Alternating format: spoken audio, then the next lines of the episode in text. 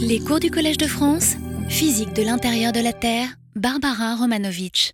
Bonjour mesdames, bonjour messieurs. Donc euh, aujourd'hui c'est mon dernier cours de ce cycle et euh, je le divise en deux parties. La première c'est la suite de la tomographie de forme d'onde que j'ai commencé la dernière fois et dans la deuxième partie j'espère avoir le temps de vous parler des nouvelles méthodes de tomographie en utilisant le bruit sismique. Je vais surtout vous montrer des images dans cette première partie du cours, mais je vous demande un peu de patience. Les premières euh, diapos vont montrer quelques équations pour terminer ce que j'ai fait la dernière fois. Donc, nous en étions, euh, c'est simplement pour donner une idée du problème qui se pose dans le cas de la forme d'onde, qui est un problème non linéaire. Donc, on est obligé de linéariser. Et donc, c'est une méthode d'optimisation. On va avoir une fonction de coût à minimiser et la fonction de coût va être cette fonction qui euh, nous, euh, nous, informe sur euh, est-ce que le les prédictions de notre modèle, hein, donc les modèles, on prédit le champ des ondes et on compare au champ des ondes observées, est-ce que ce modèle nous prédit des données proches, des données synthétiques proches des vraies données et donc, euh, on avait introduit ce genre de fonction coût, grand phi, euh, qui, contenait ce terme de résidu par rapport pondéré par euh, différentes considérations sur l'erreur, sur les données, etc. Et ensuite, un terme de régularisation qui nous où l'on propose de, rendre notre modèle proche d'un certain modèle de référence euh, suivant certains critères. Donc c'est une fonction coût de ce type, peu importe les détails. Et donc on va vouloir la minimiser pour essayer de trouver son minimum. Hein, quel est le modèle qui va nous donner le minimum euh, de cette quantité-là Donc pour faire ça, on développe euh, en série de Taylor autour d'un modèle de départ hein, qu'on appelle M0. Et donc on va écrire, puisqu'on est ici dans un, domaine, dans un espace à plusieurs dimensions, euh, bon, c'est la même chose qu'en une dimension, vous connaissez cette série de Taylor. Euh, donc le modèle phi de, du, modèle de référence plus le gradient, le dérivé partiel, multiplié par la différence entre le modèle M est le modèle de référence, plus des termes d'ordre supérieur, dont le premier est un terme quadratique qui contient les dérivées secondes par rapport au modèle, les dérivées secondes de la fonction euh, phi par rapport euh, au modèle. Alors ici, donc, on a le gradient, hein, c'est-à-dire le, vecteur des dérivées partielles par rapport aux différents paramètres du modèle. Donc on, a une, on suppose qu'on a une paramétrisation du modèle, soit en bloc, soit euh, en fonction harmonique sphérique si on veut globale ou d'autres paramétrisations, euh, peu importe, on a le gradient et l'autre terme ici c'est ce qu'on appelle le hessien, c'est-à-dire euh, c'est une matrice des dérivées secondes. Hein, une matrice, il y a deux, indices, I et J, où I va de 1 à grand M, le nombre de paramètres du modèle, et J également, donc on obtient une matrice et euh, c'est une matrice symétrique d'ailleurs, la matrice des dérivées secondes de phi par rapport aux paramètres du modèle. Donc voilà, on cherche à minimiser cette fonction exprimée comme ça, on s'arrête en général, c'est déjà pas mal quand on inclut ce second terme. Et donc je l'ai réécrite là-haut, la fonction à minimiser, et on va essayer, on va évaluer le gradient dans le cas simple où on n'a pas de terme de régularisation, c'est simplement pour montrer comment on fait. Donc, dans ce cas-là, le, gradient, euh, c'est on dérive hein, cette fonction d de phi sur d de m, de dmi, par exemple. Donc, on va avoir un terme ici qui va être la, dérivée de la fonction g en fonction par rapport à m, hein, qui va être une matrice, puisqu'on a, euh, a plusieurs paramètres du modèle, et multiplié par euh, ce terme-là, et deux fois la même chose. Hein, et donc, euh, comme on a défini euh, exprès la fonction phi avec un facteur 2, il nous reste un seul, un, avec un signe moins, puisqu'il vient d'ici ou d'ici. Et donc ça, ça s'écrit moins grand G transposé D moins G de M0, où grand G, c'est cette matrice-là, c'est la matrice des dérivées partielles du champ des ondes, hein, puisqu'on s'intéresse au champ des ondes, mais ça pourrait être euh, une autre fonction dans un autre euh, domaine, par rapport au modèle évalué, en M0, donc dans le modèle, au modèle du départ. Ensuite, on évalue le Hessien, et donc le Hessien, c'est euh, en concentré ici la matrice des dérivées secondes par rapport au modèle, et donc on prend ce gradient et on le dérive encore une fois. La première fois, ça va nous donner encore un grand G, ici avec un signe moins, donc ça va nous donner G, transposé G, et plus ce terme-là qui reste et euh, la dérivée de cette matrice grand G par rapport au modèle M. Donc il y a deux termes, hein. il y a un produit, la dérivée du produit, c'est la dérivée du premier terme euh, multipliée par le deuxième terme, plus la dérivée du deuxième terme multipliée par le premier terme. Donc ça donne ça. Et là, en général, euh, on néglige le second terme de cette, euh, égalité pour le, les siens. Mais il faut le savoir qu'on fait ça, c'est une approximation et qui n'est valable que si les résidus qui sont exprimés par ce terme-là sont faibles et où le problème est faiblement non linéaire, c'est-à-dire que les dérivés de cette fonction euh, ont des valeurs faibles. Donc c'est une approximation, mais elle est très pratique parce qu'on se retrouve avec euh, cette expression toute simple où euh, le Hessien est approximativement égal à cette matrice, qui est cette matrice symétrique, hein, de, dont les éléments sont euh, en nombre du nombre de, modèles dans la paramétrisation choisie, euh, et euh, qui a cette expression.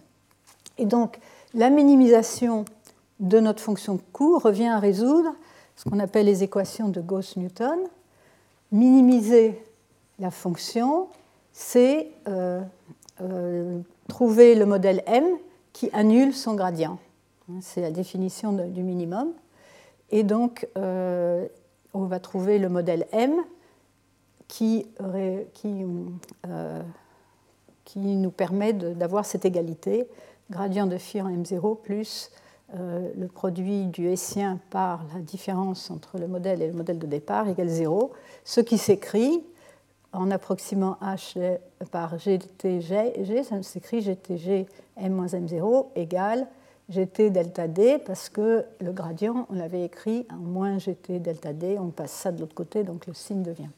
Donc on a ces, équations à résoudre et vous les connaissez déjà, on les a vues déjà euh, euh, de nombreuses fois au début du cours. Alors, euh, donc voilà, je les réécris ici. Et alors là, il y a différentes approches qui sont plus ou moins lourdes de calcul. Alors, la tomographie par euh, la méthode des adjoints, euh, dans ce cas-là, on calcule le gradient de manière numérique. Et euh, c'est-à-dire qu'on obtient ce terme-là de manière numérique. Ça se fait, je ne vous donne pas les détails, en faisant deux calculs de champ des ondes numériques, donc par, dans le cas de, la, de, la, tomographie globale, ça va être par la méthode des éléments spectraux. Actuellement, c'est euh, la méthode euh, euh, des éléments spectraux, oui. Et donc le calcul direct va nous donner, si vous avez ici une source, une station, va nous donner un champ des ondes. Ensuite, on va calculer en chacune des stations le résidu par rapport aux données. Donc on va comparer le champ produit dans le modèle de départ au champ observé. On va calculer la différence. Hein, ça va nous donner notre résidu et on va, on va considérer ces résidus comme source euh, de vibration, on va rétropropager, c'est-à-dire qu'on va partir, repartir en arrière dans le temps euh, de ce champ euh, engendré par les résidus qu'on appelle le champ adjoint. Et ensuite, on va former le produit, on va faire l'interaction entre le champ direct et le champ adjoint, ce qui va nous donner le gradient. Et donc on va obtenir des noyaux de ce type-là euh, de sensibilité, euh, comme vous voyez, comme on a déjà vu euh, pas mal de fois. Alors, dans ce cas, quand on fait ça numériquement, le gradient est déjà assez lourd numériquement. Il, implique deux calculs par la méthode des éléments spectraux. Et en plus, il faut régulariser ou conditionner le, le, problème. Et en général, on ne calcule pas le hessien de manière rigoureuse, c'est trop coûteux, et on s'arrange pour euh, conditionner la solution avec un, avec un hessien très approximatif. Euh, euh, par exemple, une méthode que certains de vous connaissent peut-être, la méthode BFGS. Mais disons que ce hessien approximatif n'est pas vraiment lié, enfin n'est pas en relation directe avec les dérivés partiels secondes. Donc ça, c'est une méthode. Et parce que les calculs sont lourds et que parfois, en fait, les auteurs euh, euh, font un troisième calcul euh, de, de champ adjoint pour, pour voir quel pas, choisir, pour, quel est le pas optimal pour choisir pour progresser dans leur, modélisation. Il a donc été appliqué d'abord au niveau de la tomographie locale et régionale. Alors, je n'ai pas vraiment le temps d'en parler aujourd'hui, malheureusement, mais euh, c'est simplement pour euh, que ça, on a mis beaucoup plus de temps à pouvoir appliquer ce genre de méthode au niveau global à cause de la lourdeur des calculs. Alors, en attendant, euh, on, peut, on, peut, appliquer une méthode un peu hybride, c'est ce qui est fait dans mon, dans mon équipe, je vais vous en parler. donc, dans ce cas-là, qu'est-ce qu'on fait? On va calculer euh, le champ direct par la méthode des éléments spectraux. C'est important pour obtenir une, fonction coût bien, euh, bien, bien précise. Et euh, par contre, on va se permettre de calculer le gradient et le hessien approximativement par la méthode de perturbation des modes propres que je vous ai, dont je vous ai parlé un peu la dernière fois. Hein, donc, c'est une méthode de perturbation qui permet d'inclure le, le, fait que les ondes de volume ont une sensibilité autour du ray infinitésimal. Hein, ici un exemple pour les ondes S réfléchies une fois à la surface de la Terre, ici pour les ondes diffractées euh, à la limite noyau-manteau. Alors bon, ce n'est pas parfait, hein, vous voyez, vous avez comme des zones de Fresnel ici, qui, des, zones d'interférence, mais euh, c'est une meilleure approximation à la fois euh, c'est à la fois une meilleure approximation que l'approximation des ondes de surface qui est utilisée dans les cas classiques ou l'approximation des raies infinitésimaux, et c'est beaucoup plus rapide que de calculer les gradients numériques. Et euh, en plus, comme c'est rapide, on va pouvoir aussi calculer le Hessien approximatif basé sur ce calcul de méthode de perturbation. Donc on calcule le, problème direct, hein, la prédiction du champ des ondes par la méthode des éléments spectraux et la partie inverse par une méthode approximative de perturbation des modes propres qui est approximative mais qui tient compte de la physique de la propagation de la Terre, euh, de la propagation des ondes sismiques dans la Terre. Bon, on, applique encore d'autres euh, euh, approximations, mais qui marchent bien. Par exemple, pour accélérer le calcul, on remplace la croûte, qui est une faite de couches très fines de vitesse lente, par une croûte plus lisse, donc avec variation avec la profondeur lisse, en éliminant les discontinuités à l'intérieur de la croûte. et c'est donc une croûte artificielle, mais qui est équivalente à la vraie croûte dans le domaine de fréquence dans lequel on travaille, qui est un domaine de, fréquence euh, assez, assez basse, hein, de longue période. Et ça permet d'accélérer le temps de calcul d'un facteur 4, qui est, qui est considérable. Et on commence aussi à longue période. On a la possibilité d'avoir déjà des modèles de terre euh, obtenus euh, par des méthodes classiques euh, donc de, de, grande longueur d'onde qui sont déjà euh, des bons modèles 3D de référence. Et donc on commence à longue période où les effets des petites hétérogènes latérales sont moins forts. Donc c'est ce que nous avons fait. Je vais vous montrer ce qu'on a fait dans les dernières années dans ce domaine.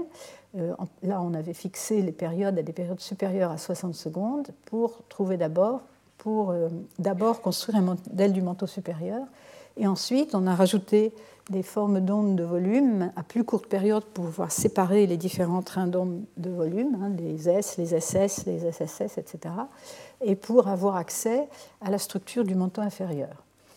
Et euh, donc, à chaque itération, euh, le problème direct est calculé par la méthode des éléments spectraux. dans notre groupe, mais ça c'est vraiment un détail, on, accélère euh, le calcul en couplant le calcul numérique dans le manteau avec un, calcul dans un modèle de, à une dimension, donc symétrie radiale, dans le, à symétrie sphérique dans le noyau. Pour l'étude du manteau, ce n'est pas très important d'inclure aux périodes considérées euh, la structure 3D du, noyau.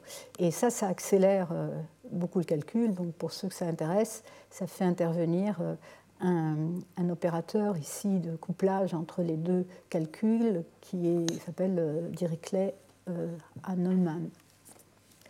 Et le problème inverse, on le calcule avec, avec la méthode de perturbation des modes qui est et en utilisant aussi, on a des très grosses matrices, hein, de Hessien est très gros, puisqu'on a euh, euh, euh, plus de 200 000, même 300 000 éléments de notre, dans notre matrice, paramètres du modèle. On utilise des méthodes modernes pour calculer, les, pour construire ces grandes matrices hessiennes. Alors, donc, euh, je vais vous montrer les résultats. Euh, d'abord, euh, donc la progression. Hein. donc, on commence avec un modèle moyen 1D du manteau supérieur et un modèle dans le manteau inférieur calculé il y a longtemps avec une méthode de perturbation de mode.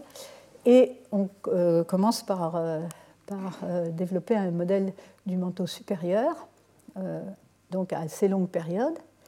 Et ensuite, le manteau entier j'ai mis les photos des étudiants qui ont fait ce travail, parce que un travail considérable, un travail de thèse. Et euh, donc on est arrivé à plusieurs modèles. Je vais vous montrer quelques, euh, quelques images du modèle du manteau supérieur et quelques modèles, mais images du manteau euh, complet, du manteau entier, et les comparer avec d'autres modèles obtenus par d'autres auteurs. Alors déjà, l'intérêt de faire de la forme d'onde avec euh, d'une part la propagation directe euh, euh, calculée de manière exacte, de manière pratiquement exacte, ce n'est pas tout à fait exact, mais vraiment très précise, dans une Terre où on n'a pas d'hypothèse sur la taille des hétérogénéités et leur, leur amplitude, nous permet, comme je vous ai déjà montré, d'avoir euh, plus de, résolution dans les, dans les, régions de faible vitesse, hein, puisque les ondes, les premières ondes, évitent les zones à faible vitesse, et donc il faut regarder dans le profond des formes d'ondes pour euh, avoir cette information. Donc là, je vous montre un, exemple. Donc ça, c'est euh, le modèle CMM2, qui est donc notre modèle du manteau supérieur à 70 km de profondeur. Bon, vous reconnaissez euh, cette image euh, qui montre la tectonique, hein, avec les, dorsales lentes, euh, les, continents rapides, froids et rapides, la progression dans l'océan Pacifique, dont j'ai déjà pas mal parlé.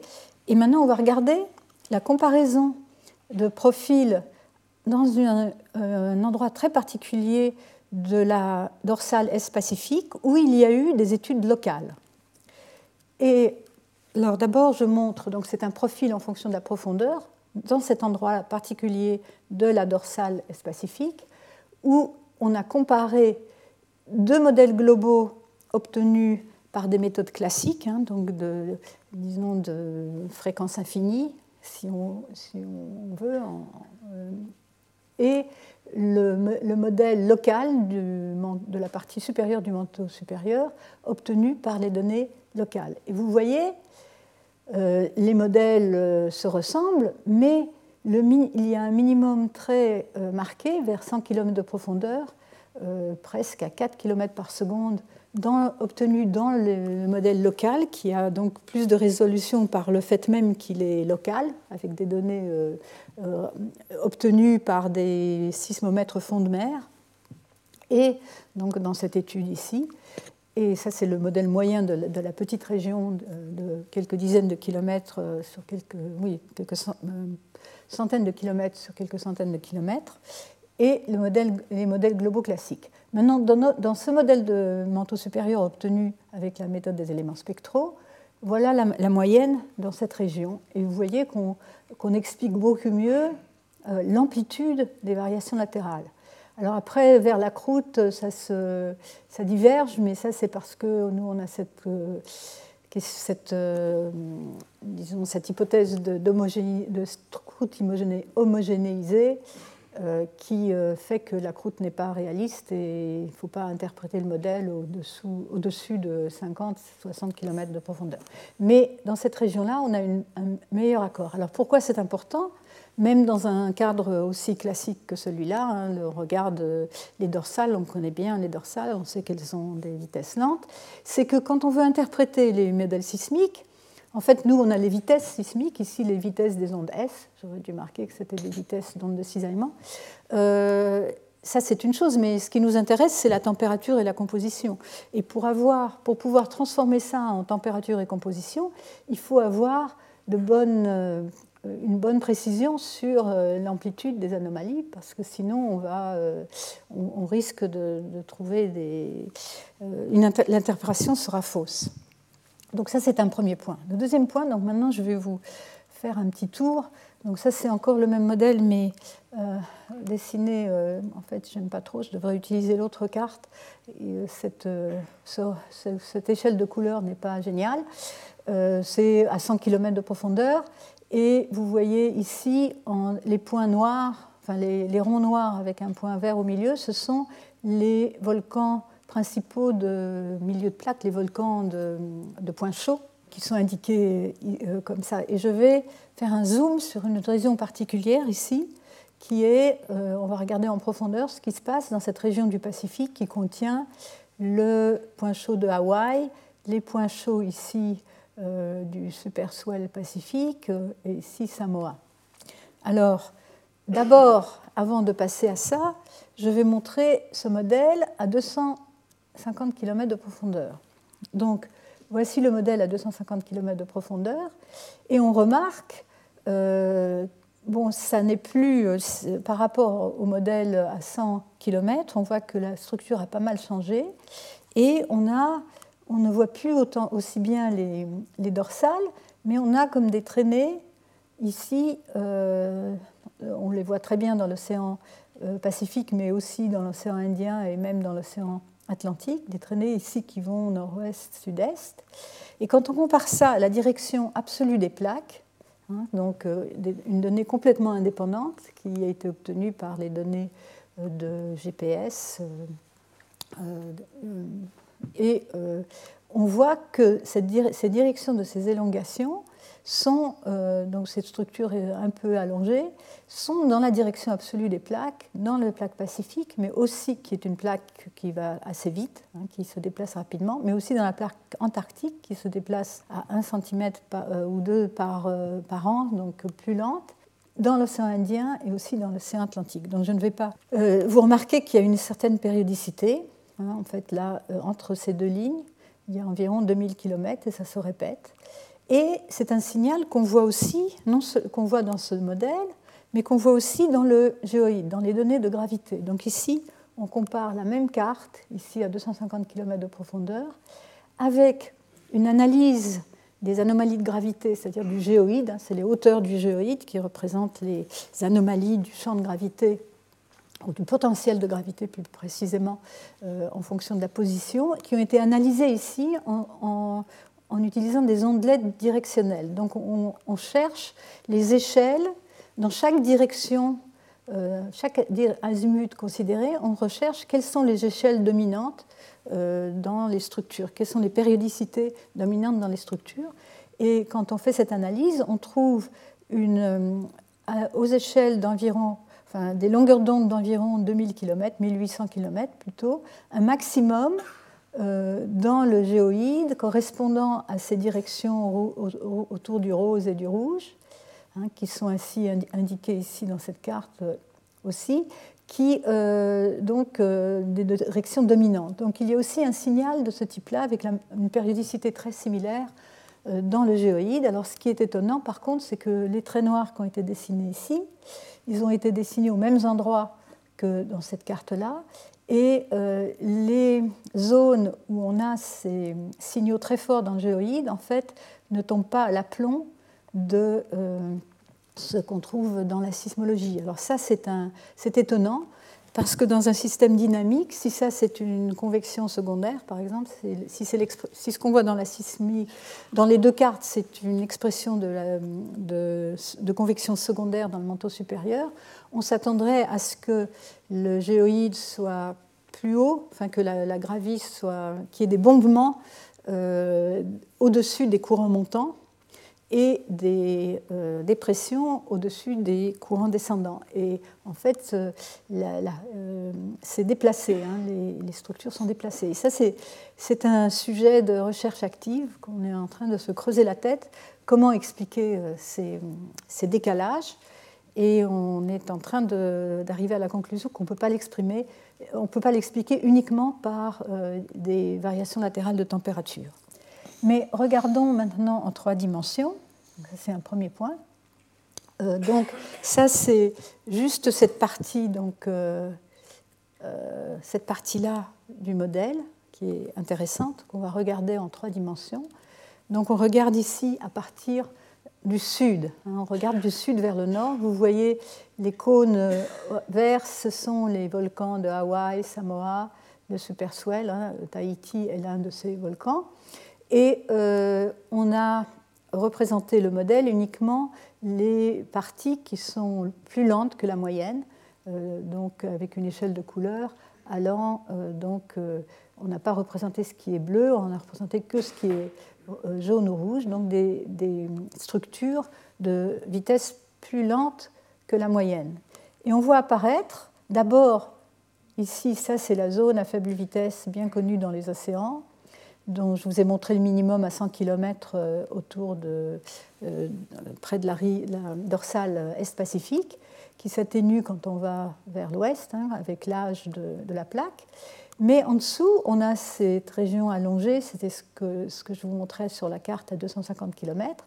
Et encore en dessous, on voit des structures séparées qui sont plutôt euh, donc d'orientation verticale. Bon, bien sûr, il y a une exagération verticales ici dans cette carte pour, pour les voir, et qui ont l'air de correspondre, euh, donc qui sont à la verticale, plus ou moins, de euh, certains de ces volcans ou certains groupes de ces volcans. Donc c'est comme ça qu'on les a, disons, notés ici. Quand on regarde de l'Est, donc par exemple on, on, est sur la dorsale Est-Pacifique, on voit, on regarde vers le vers l'Est, hein, le nord est par ici, encore une fois ça c'est Hawaï, ça, c'est Samoa, ça, c'est les volcans du Superswell, euh, dont Pitcairn, par exemple, et, euh, qui est là, je crois. Et on voit, euh, cette fois-ci, la zone à faible vitesse à 100 km, 100 km, sur la dorsale, et en dessous, ces espèces de, comme de la toile ondulée, avec une périodicité ici de 2000 km que je vous avais montré sous forme de carte précédemment. Alors, et, de nouveau, on retrouve ces colonnes euh, de vitesse lente qu'on peut associer géographiquement euh, avec euh, des points chauds à la surface. Alors, on peut se demander si d'abord ces structures, on va parler de ces structures allongées qu'on voit très bien à 250 km dans la direction de la plaque, hein, qui, est, par ici, et est-ce que c'est un effet euh, de, l'inversion? Alors, on a bien sûr fait des tests. Hein. on a mis des structures euh, euh, comme ça artificielles. On a regardé ce que ça donnait dans la dernière attiration de l'inversion. Ça, c'est ce qu'on entre et ça, c'est ce qu'on sort. On ne les casse pas en morceaux. Hein. donc, voilà, une autre, une autre dans notre position. on peut aussi les faire dans la direction opposée et on voit qu'on ne casse pas euh, qu'on n'obtient pas des structures séparées comme on les voit dans le modèle. Donc ça donne une certaine confiance dans ce modèle. On voit aussi, bon ça c'est un test de, damier sur l'ensemble du modèle. Je ne vais pas euh, passer beaucoup de temps dessus, mais pour montrer qu'on a quand même pas mal de résolution. Ça c'est le modèle en entrée toujours et le modèle en sortie. Donc on, les amplitudes sont un petit peu diminuées, mais on arrive à retrouver à ces échelles-là, du moins ces échelles latérales, les modèles qu'on rentre. Les parcours, des trajets, les trajets, ce ne sont pas des structures qui sont allongées ici qu'on voit, elles sont dans ces directions des, lignes rouges et ne correspondent pas aux directions des trajets euh, dans l'océan Pacifique, qui sont plutôt nord-sud ou euh, dans des directions. Enfin, elles ne, suivent pas ces directions-là. Ça, euh, c'est plusieurs cartes montrées avec différentes projections pour, pour, le montrer. Donc, on pense vraiment que ces structures existent. Et ici, donc, je remontre encore une fois la carte à 250 km. Je vais montrer des coupes Ici, c'est une carte montrée traditionnellement à une profondeur donnée par rapport à la moyenne globale à cette profondeur. Hein. Donc le zéro, c'est la moyenne globale. Et euh, ça, c'est la direction absolue de la plaque pacifique et de la plaque antarctique ici, les flèches. Et maintenant, en coupe, suivant les coupes 1, 2, 3 ici, en coupe verticale, mais on, les, euh, on, change d'échelle de couleur parce qu'on représente maintenant les, vitesses absolues. Hein. Donc au lieu de perturbation en pourcentage, on regarde les vitesses absolues, donc des kilomètres par seconde, hein, de 4 km par seconde à 4,8 km par seconde, dans ces trois coupes, de, euh, depuis la 50 km de profondeur jusque vers 350 km de profondeur. Et on voit encore très bien, on voit la zone à faible vitesse avec des vitesses très lentes. Et on voit ces structures euh, périodiques qui, se, qui, donc, qui continuent vers, vers, euh, les plus grandes profondeurs. En fait, on peut les, continuer encore plus profond, je vais le montrer sur une autre coupe, mais on les voit très distinctement euh, jusque vers 300 km de profondeur. Les, valeurs des vitesses sont aussi faibles ici que dans la zone à faible vitesse entre les minima. Donc c'est vraiment des, des variations importantes.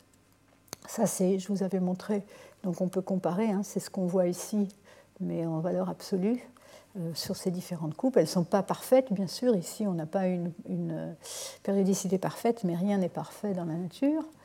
Et bien sûr, la première chose à laquelle on, peut penser, c'est qu'on voit des rouleaux de convection qu'on a appelés du temps des premiers euh, travaux sur la une fois que la tectonique des plaques était acceptée, pour essayer de voir comment marchait la convection dans le manteau, Richter et Parsons avaient proposé ce qu'on a appelé les Richter Rolls, c'est les, rouleaux de Richter, où euh, en plus de la convection globale où vous avez du manteau qui monte dans les dorsales et qui redescend dans les zones de subduction, d'un point de vue donc des, rouleaux à très grande échelle, on aurait, du, euh, fait du, mouvement des plaques, euh, les mouvements des plaques elles-mêmes entraîneraient une convection secondaire où les rouleaux auraient un axe, euh, au bout d'un certain temps, un axe aligné avec la direction d'ouverture, la direction de la plaque. Et euh, donc, cette convection aurait des dimensions latérales. une, cellule aurait euh, à peu près la même dimension latérale que la profondeur, et donc euh, on pourrait penser euh, à des cellules qui couvriraient par exemple tout le manteau supérieur, hein, donc de 0 à 660 km de profondeur, elles auraient 660 km de large. Donc dans ce qu'on voit, ce n'est pas 660 km, c'est 1000 km. Et donc, si c'est ce genre de, de, structure, il faut voir si on les retrouve jusqu'à 1000 km de profondeur. Euh, le, seul problème avec ce modèle, c'est qu'on voit ces structures non seulement dans la plaque pacifique qui est très rapide, mais aussi dans la plaque antarctique qui se, euh, qui se déplace euh, très lentement. Or, ce modèle est valable en principe, d'après les calculs et les expériences de laboratoire faites à l'époque, uniquement pour les plaques rapides, où, le, la plaque elle-même euh, entraîne le, manteau très rapidement. Alors, il y a une autre interprétation possible, ou euh, disons euh, un autre élément qui pourrait intervenir, c'est que quand on infuse, ça c'est peut-être un peu petit, un, fluide de viscosité un peu plus grande dans une zone, de viscosité faible dans une zone de viscosité un peu moins fort, un, peu moins faible, un peu plus forte, on, euh, observe que le fluide qui est injecté se, s'éparpille sous la forme d'une espèce de, de, de, dessin floral avec une certaine périodicité des pétales qui dépend de l'épaisseur de la couche dans laquelle on a injecté et des contrastes de viscosité entre les deux. Et euh, lorsque par contre cette couche a une limite supérieure mobile, hein, donc euh, comme une plaque par exemple, on s'attend à ce qu'il y ait un alignement euh, les, pétales vont s'aligner aussi bien dans la direction de la plaque que dans la direction opposée, dans la direction de la plaque et dans la direction opposée. Donc c'est peut-être ça qu'on voit. On a ces colonnes qu'on voit dans le manteau qui apportent de, fluide un peu chaud, visqueux, moins visqueux, qui arrivent dans la zone à faible vitesse et qui euh, peut-être euh, donc c'est peut-être ce qui se passe dans ce cas-là. Donc euh, voilà deux possibilités et peut-être une combinaison des deux, une combinaison de, de ce qu'on appelle le fingering en, en, anglais, hein, les, doigts qui se forment, et euh, la convection secondaire du type euh, rouleau de Richter. Donc maintenant, allons plus profond.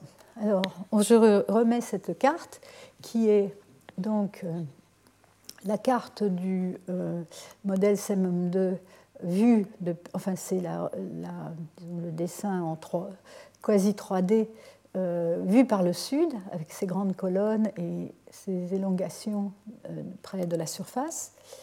Et maintenant, ça c'est une vue par le haut. On a coupé à 500 km et on regarde ce qui se passe en dessous, hein, par le dessus. Donc on n'a plus euh, toute la partie très hétérogène du haut et on regarde les colonnes vues du haut et on voit qu'elles se continuent donc et qu'elles sont proches de ces volcans de points chauds. Hein. ça, c'est la projection en surface serait euh, donc proche du volcan, euh, de ces volcans ici Hawaï, ici Samoa.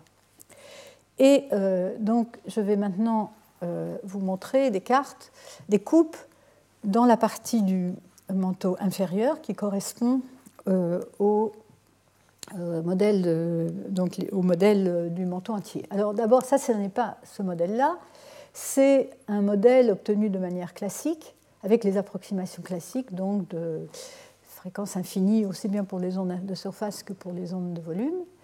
Et vous voyez deux coupes ici. Hein. Les coupes sont indiquées sur les petites cartes. Celles-ci, donc, euh, et les points euh, verts, ce sont les points chauds. Les coupes, euh, on peut les distinguer où est le bout ici euh, mauve correspond à ce point mauve ici et les points blancs correspondent à ces points blancs. On a représenté la position des, euh, volcans de points chauds que la coupe traverse ici. Et donc vous en avez deux ici, deux coupes proches mais pas tout à fait identiques. Hein. Celle-ci passe en dessous du volcan de McDonald et celle-ci passe en dessous du volcan de Pitcairn. On a aussi indiqué euh, deux autres euh, volcans de point chaud, le volcan de Yellowstone, donc ici à l'ouest des États-Unis, qui n'est pas tout à fait dans l'axe mais qui est proche, et un autre euh, volcan, le Guadalupe, qui est ce volcan ici, qui n'est pas tout à fait dans l'axe non plus. Et vous voyez que dans ce schéma classique, dans ce modèle classique, on a des anomalies plus rapides, plus lentes par rapport à la moyenne, et on distingue quelque chose qui peut-être fait penser à une colonne euh, qui monte depuis la limite noyau-manteau jusque dans le voisinage de ce volcan-là, et la même chose ici. Mais si on est sceptique, on dirait oui, mais on a du jaune ici, mais on a aussi du jaune ici, un peu de jaune là, alors euh, pourquoi croirait-on à la continuité de ces structures-là plutôt que le reste? Ici, je montre un autre modèle, celui-ci obtenu avec les temps de parcours des ondes de volume en fréquence finie, mais pas d'ondes de surface, uniquement des temps de parcours des ondes S. C'est le modèle de Princeton des ondes de 2005. Je vous avais montré euh, les, panaches euh, euh, précédemment. Et vous voyez, bon, dans ce modèle-là, il y a, bon, faut pas trop regarder ce qui se passe près de la surface parce qu'ils n'ont pas de, d'ondes de surface, mais il y a une certaine similarité pour ce qui est de ces structures, mais encore une fois, on ne les voit pas très bien en continu, mais on peut dire quand même que ces modèles sont, compatibles. il, y a, des différences importantes dans les régions euh, plus, euh, plus lentes, plus rapides, c'est-à-dire plus froides, euh, de ces modèles. Et maintenant, on va comparer avec le modèle obtenu par la méthode des éléments spectraux. Et maintenant, on voit ceci. Donc, on confirme en fait que ces structures existent, qu'elles sont continues et qu'elles se en fait, on voit très bien qu'elle se, se prolonge depuis la limite noyau-manteau jusque vers 1000 km de profondeur. Là, euh, ce pointillé, c'est 1000 km, ici 660 et ici 400. Donc ça, c'est les deux discontinuités euh, bien connues du manteau. Et ça, c'est à 1000 km, c'est la zone où je vous avais montré qu'on voit les zones de subduction qui s'aplatissent dans certaines régions. Et euh, donc vous voyez ici, et on a l'impression, dans certains cas, que euh, cette colonne se continue euh, plus haut vers le volcan, mais euh, elle est décalée quelque part entre 660 et 1000 km de profondeur. On a cette même, cette même disons, la même chose. On voit la même chose ici, mais maintenant beaucoup plus précisément. Ce qu'on voit ici en plus, c'est ces rouleaux, enfin, ces périodicités dans cette coupe-là qui est presque perpendiculaire à la direction absolue de la plaque pacifique, on voit ces alternances lent, rapide, lent, rapide, lent, rapide, lent, rapide, qu'on voit très bien dans certains d'eux se continuer plus profondément. Donc on voit bien qu'elles ne s'arrêtent pas à 300 km de profondeur, mais qu'elles continuent au moins dans certaines des coupes et certains endroits euh, à des profondeurs plus grandes. Donc on voit maintenant ce genre de sous euh, d'autres points chauds euh, du Pacifique. Ici, c'est les mêmes coupes que j'ai montrées avant, mais elles étaient une au-dessus de l'autre et maintenant elles sont l'une à côté de l'autre. Et en dessous, deux autres coupes. Euh, celle-ci, elle prend en affilée, d'affilée les trois, volcans de points chauds, Samoa, Tahiti et Marquise, où vous voyez qu'on commence à distinguer des colonnes séparées. On voit ici aussi euh, euh, les volcans de McDonald et ici le volcan de Pitcairn, euh, apparemment proche de colonnes verticales dans le manteau inférieur qui commencent à la limite noyau-manteau. En Afrique, donc, on voit aussi, enfin sur le continent, l'hémisphère atlantique, on voit la même chose. Ici, on voit une colonne près qui monte dans le manteau inférieur jusqu'à 1000 km près du volcan du Cap Vert. On la perd euh, dans le manteau supérieur. Sans doute, elle se rétrécit, je vous en reparlerai. Ici, on voit Sainte-Hélène et une grosse patate ici euh, sous l'Afrique euh, du Sud. Le volcan des Canaries est aussi, surplombe aussi une de ces structures avec un déplacement latéral dans le manteau supérieur ou dans le manteau au-dessus de 1000 km de profondeur. Et finalement, en Islande, bon, en Islande, on la distingue, le panache peut-être un peu moins bien, mais euh, on voit quand même quelque chose euh, qui monte de, depuis le manteau inférieur. Et, et, la partie supérieure, avec ce décalage autour de 1000 km de profondeur, est confirmée par une étude complètement différente, complètement indépendante, mais aussi qui était une, étude, une tomographie du manteau supérieur, aussi faite avec des, les éléments spectraux, euh, qui euh, a donc plus de résolution, c'est une étude régionale, et qui, montre, euh, qui est vraiment tout à fait compatible avec cette image-là, avec un, conduit, une colonne sous le volcan d'Islande jusque vers 600 km de profondeur, et ensuite ça se décale vers le sud-est. ce modèle-là ne continuait pas aux profondeurs plus grandes que 1200 km. Alors je vous montre le mont Hawaï qui est euh, assez beau. Alors euh, bon, il n'est pas encore peut-être complètement résolu et, il y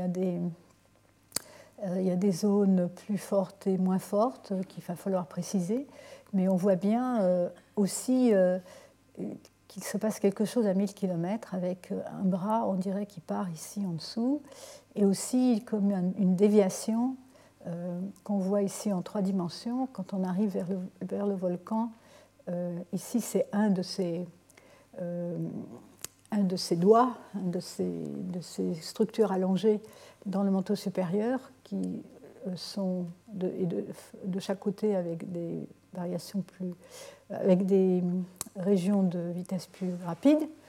Et euh, cette structure a l'air de faire son chemin jusqu'à euh, Hawaï. Alors ici, vous avez deux coupes dans des directions différentes pour voir. Et dans cette direction-là, on arrive ici, on est presque, on est assez loin encore, mais on n'est pas on commence à, distinguer euh, la colonne, pour ne pas l'appeler Panache, ou l'appeler Panache, euh, proche de l'île des Carolines. Hein, vous voyez ce truc-là, mais la coupe passe trop loin pour le voir euh, vraiment précisément. Alors, ce qui est étonnant, c'est que quand on examine ce modèle, on voit Ici, c'est une carte à 2800 km de profondeur, donc tout à, fait, à 100 km de la limite noyau-manteau on, voit les grandes structures hein, qu'on avait appelées LLSVP sous le Pacifique et sous l'Afrique. Et les colonnes montantes, ces panaches qu'on voit, dont le départ est, à la limite noyau-manteau, on les voit euh, sous ces points euh, qui sont euh, marqués en, noir et en gris. la distinction, c'est qu'en noir, on les voit vraiment de manière tout à fait continue euh, depuis le, depuis dans tout le manteau inférieur. En gris, euh, elle s'arrête peut-être pas toujours, elle ne monte pas toujours aussi haut. Donc, euh, bon, peut-être problème de résolution à, revoir. Par contre, les volcans de point chaud, ici en vert, hein, tous les autres, ce sont des endroits où on ne voit pas ce genre de colonne très, très, très large. Hein, je, vais en parler un peu en détail. Donc, celle qu'on voit semble associée avec les, euh, grandes structures euh, LLSVP à la base du antipodal, la LLSV à la base du manteau, tandis que dans la région autour, euh, l'espèce d'anneau de vitesse rapide autour de ces, de ces régions-là, il n'y a pas, on ne voit pas ces structures dans ce modèle alors que, euh, par exemple, la, résolution dans l'hémisphère nord est, aussi bonne euh, sous ces volcans-là. Alors, bon, ces structures vous apparaissent peut-être moins continues que dans les modèles classiques, et donc on peut se demander est-ce un problème de résolution ou est-ce qu'elles sont vraiment comme ça coupées, coupées entrecoupées avec euh, alors pour ça, on fait des tests de résolution. On peut mettre une grande structure qui va de la limite noyau-manteau jusque très haut dans le manteau et voir ce qu'on récupère hein, par test de résolution. Et on voit qu'on récupère une structure euh, qui a moins d'amplitude mais qui n'est pas coupée en morceaux. Même si la structure d'entrée n'est pas très élevée, au-dessus de la limite noyau-manteau, ici elle, elle n'a que 1000 km de hauteur, euh, on la retrouve aussi, bon, on perd de l'amplitude, il y a quelques détails, euh, euh, des imperfections, mais elle n'est pas coupée en morceaux. Donc ces structures sont vraiment des structures séparées. Encore un test où, pour tester la non-linéarité, on peut partir, on, a fait ici, c'était l'effort d'un de mes collaborateurs qui a passé huit mois à faire ce test il, a refait l'inversion, mais complètement non linéaire, avec trois itérations, euh, en partant d'un modèle de départ différent. C'était le modèle de l'université de Harvard, S362 ANI. Donc vous voyez une coupe ici, c'est un exemple qui passe, qui traverse euh, euh, au voisinage de l'île de Pitcairn. Et donc ça, c'est le modèle de départ.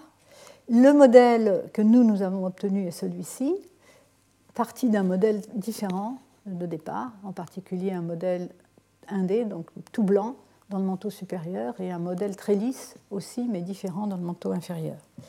Et en première itération, à partir de ce modèle-là, on obtient ceci, deuxième itération, on obtient cela, et troisième itération, on obtient cela. Donc les modèles, celui-ci et celui-là, sont partis de deux modèles de départ différents, et on arrive à des modèles qui ne sont pas identiques, Hein, il y a bien sûr des incertitudes, mais vous voyez que ces colonnes sont là et, et elles sont bien compatibles dans les deux modèles obtenus. Alors depuis, ça c'est, ce modèle-là a été publié déjà 4 ans. Depuis, les études qui, qui, qui, utilisent la méthode des adjoints nous ont rattrapés. Ils ont pu euh, construire un modèle qui est donc basé uniquement euh, par la méthode des éléments spectraux à l'aller et au retour, hein, c'est-à-dire pour le, la partie directe et la partie inverse. Et je m'excuse pour cette euh, carte peu pas mal résolue, mais en fait ce modèle est est euh, actuellement euh, euh, pas complètement, enfin la publication n'est pas encore complètement sortie et donc c'est la seule image que je peux montrer. Mais c'est pour vous montrer que sur ces deux coupes ici, donc dans l'Atlantique Sud et ici dans l'Atlantique Nord, on a, ils obtiennent de nouveau des structures tout à fait compatibles avec notre modèle. Ça, c'est notre modèle à nous. Ça, c'est le modèle complètement obtenu par l'inversion de méthode des adjoints. On voit bien l'espèce de colonne sous le Cap Vert.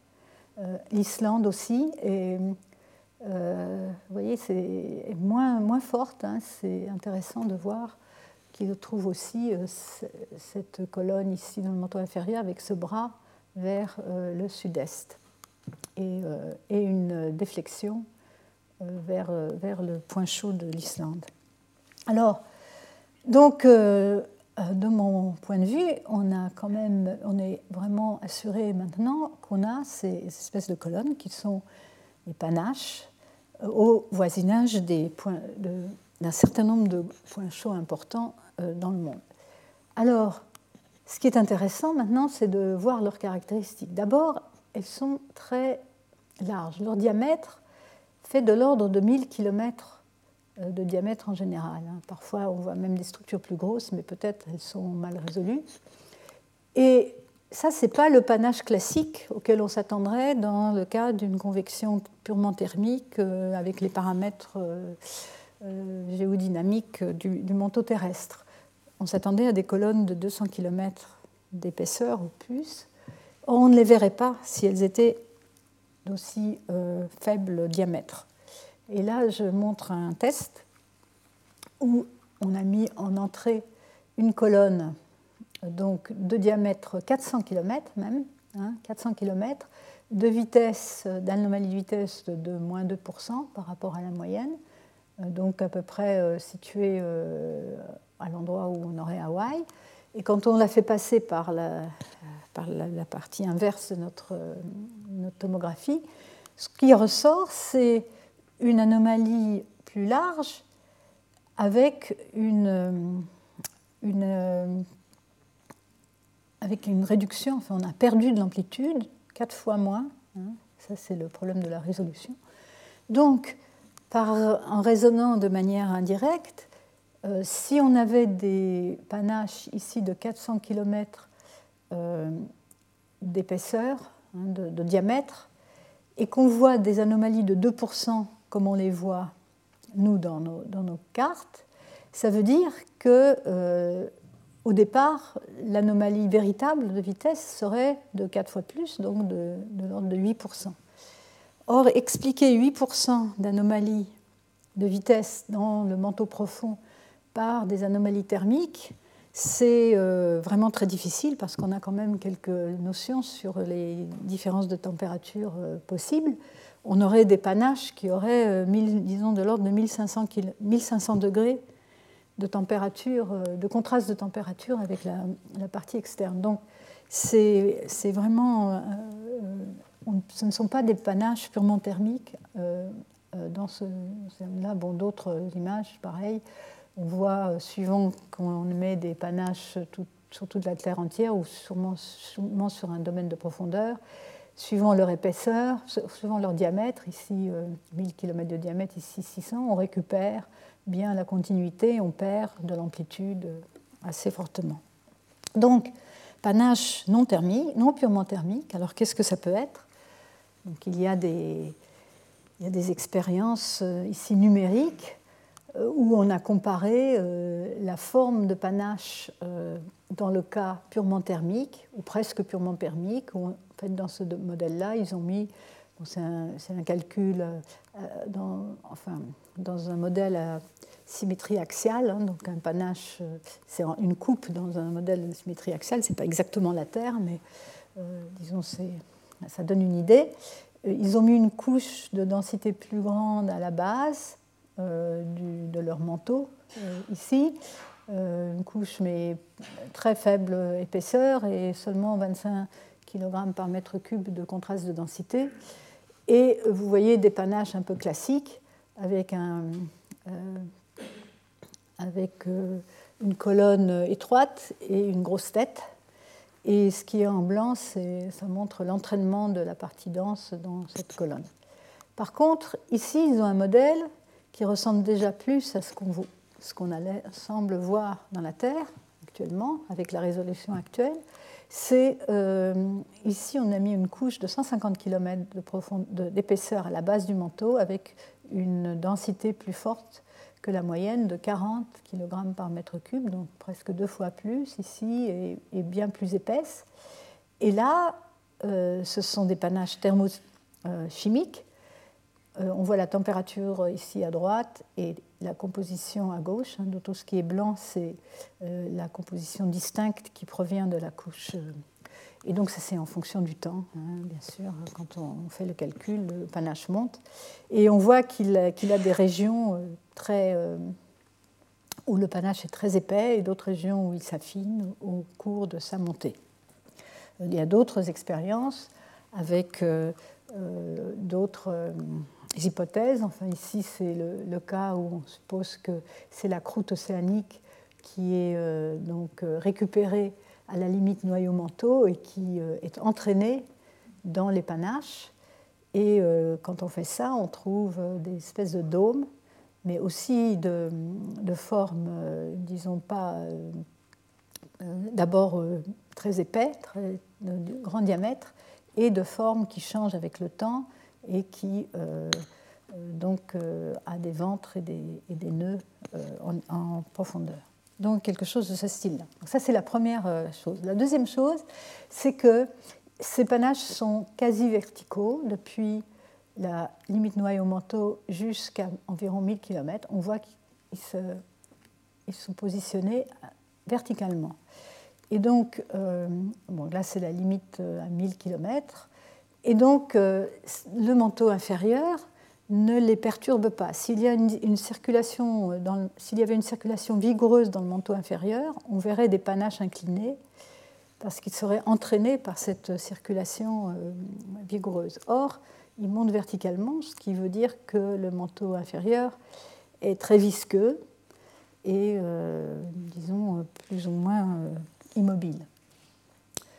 Euh, bon, euh, ce changement, par contre, à 1000 km de profondeur, ce décalage, on le voit bien aussi dans les modèles régionaux. Ça, c'est le même modèle que je vous ai montré tout à l'heure pour l'Atlantique Nord autour de l'Islande, où on voit bien sur ces coupes cette déflexion autour de 1000 km de la zone. La zone, on peut la suivre vraiment très directement, euh, au moins dans certaines coupes vers le euh, volcan qui se trouve euh, à peu près ici, juste, au-dessus. Euh, alors, cette déflexion, on peut, ça fait penser à une limite de viscosité donc entre le manteau inférieur, entre les, les 1000 premiers kilomètres et les 2000 derniers kilomètres du manteau. Ici, c'est une, une simulation numérique en 2D avec une couche de dense à la base. Euh, bon, ce qui montrait, c'est la température, mais euh, il y a un contraste de viscosité ici à 660 km de profondeur parce que c'est la profondeur à laquelle c'est plus naturel de mettre une discontinuité de viscosité. Mais vous voyez que quand le panache, bon d'abord il est épais parce que c'est un panache thermochimique, et puis, au cours du temps, il va se défléchir et se rétrécir dans la partie où la viscosité est euh, plus faible. Hein, la viscosité ambiante est plus faible. Euh, voilà. Donc, euh, ça nous fait penser, bien sûr, à ces coupes que je vous ai montrées il y a déjà plusieurs cours, plusieurs semaines, où vous voyez certaines des zones de subduction s'étaler à 1000 km de profondeur. Alors, une autre observation, c'est que ces panaches sont ancrés à la limite noyau-manteau dans des zones de très faible vitesse. On voit le rouge ici est très foncé, ce qui veut dire qu'on a des anomalies de vitesse beaucoup plus grandes que dans le reste de, cette colonne. Et on le voit systématiquement dans tous ces panaches. Et alors, euh, une, autre observation intéressante, c'est que dans certains de ces, de ces régions, en fait, on trouve, mais pas par tomographie, mais plutôt par euh, modélisation directe, c'est-à-dire qu'on modélise la propagation des ondes dans, de nombreux modèles, qu'on les compare avec euh, les observations, on trouve que à l'intérieur de ces zones, il y a ce qu'on appelle des zones à vitesse ultra lente, les Ultra Low Velocity Zones en anglais, ULVZ. Ce sont des zones qui ont été détectées par des observations directes, euh, mais qui ont des, propriétés extrêmes. Elles s'étendent uniquement euh, très peu au-dessus de la, limite noyau-manteau, 15 à 40 km d'épaisseur verticale, mais les réductions de vitesse euh, de cisaillement sont énormes, 20 à 30% qui est énorme par rapport aux quelques pourcents qu'on voit dans le reste du manteau par tomographie. Il y a aussi une vitesse de P, une réduction de vitesse de P considérable de 10% associée. Hein, la, réduction de vitesse de P est toujours plus, petite que celle des vitesses de V. Et certaines études semblent montrer qu'il y a aussi une, euh, sont aussi associées avec une augmentation de, euh, la densité, de, pouvant aller jusqu'à 10%. Et on les a observées dans les régions euh, rouges indiqué ici, mais bon, c'est déjà une étude assez ancienne. On ne les a pas observées là où, il y a du bleu. Et je crois que j'avais rajouté les dernières que je vais vous montrer un peu plus précisément sous Hawaï, sous Samoa et sous l'Islande. Alors, donc c'est pour terminer la première partie de ce, de ce cours, j'ai presque fini. Je vais vous montrer l'effet de ces zones d'ultra, euh, euh, de vitesse ultra lente sur les ondes sismiques. Ici, ce sont, on va montrer des ondes, des formes d'ondes diffractées en fonction de l'azimut. Donc, c'est des trajets entre le sud-ouest Pacifique et l'Amérique du Nord, où il y avait beaucoup de stations dues au, réseau euh, temporaire USRA. Ça, c'est le trajet de ces ondes. En vert, la partie qui est en direct, qui est en direct euh, euh, directement euh, à la limite noyau-manteau, hein, donc c'est les ondes diffractées à la limite noyau-manteau. En noir, les zones où ces ondes plongent hein, à travers le manteau. Et vous voyez, ici, c'est des données donc assez courtes périodes, c'est des périodes qui ne sont pas encore accessibles tout à fait bien par la tomographie, mais on voit dans les observations qu'on voit quelque chose d'assez extraordinaire on voit une diminution des amplitudes des ondes diffractées principales en fonction d'azimut, donc quand on va du nord vers le sud. Et on voit apparaître dans les azimuts du sud, dans les directions du sud, une, autre onde plus loin, à 40 secondes plus tard, donc considérablement plus loin en temps, euh, par rapport à cette onde-là si on veut calculer la prédiction dans un modèle tomographique, même le meilleur qu'on ait aujourd'hui, on ne voit, on voit rien. On voit juste peut-être un petit décalage de quelques secondes quand on passe des régions de vitesse rapide aux régions de vitesse lente. Donc on ne peut pas expliquer ça simplement par un modèle tomographique. Et en fait, on est obligé d'introduire une zone à vitesse extrêmement lente euh, qui en fait, euh, bon, ici les paramètres, plus ou moins 25 km de hauteur, 800 km de diamètre, et une, vitesse une réduction de vitesse en, en, onde S de 20%. En fait, cette structure joue le rôle de, de, lentille pour les ondes, et c'est pour ça qu'on voit euh, ce système. En fait, ici, c'est comme une hyperbole, c'est un bout d'hyperbole qu'on voit. Je vais vous montrer une hyperbole dans une le cas de l'Islande, plus complète. on n'a pas malheureusement de données à des azimuts plus. parce que là, on retombe dans l'océan, donc il faudrait des stations fond de mer pour euh, voir le reste de cette structure. Et bon, ça, c'est simplement la comparaison du, euh, modèle tomographique, du modèle final avec la zone euh, très lente, hein, avec la lentille, et les données. Donc ça n'explique pas parfaitement, mais ça explique euh, au premier ordre vraiment bien les, euh, les observations principales dans ces données. Alors ça, c'était sous Hawaï, et à l'époque, on n'avait pas encore le modèle tomographique, donc il était difficile de faire, ou il aurait fallu spéculer que cette zone, cette lentille était juste euh, correspondait au volcan, était associée avec le volcan de Hawaï. Mais après, avec le modèle tomographique, on a pu voir qu'elle se trouvait juste à la base de ce panache. Alors ici, vous avez, dans cette coupe-là, on voit aussi le panache de Samoa, le gros panache, euh, en fait, euh, euh, soit il est très gros, soit il est encore mal résolu. Et il y a une autre étude qui a été faite aussi, mais des méthodes différentes avec d'autres ondes, qui a proposé qu'il existait une zone de, de vitesse ultra ralentie euh, sous euh, cette euh, région-là de Samoa, donc quelque chose de similaire.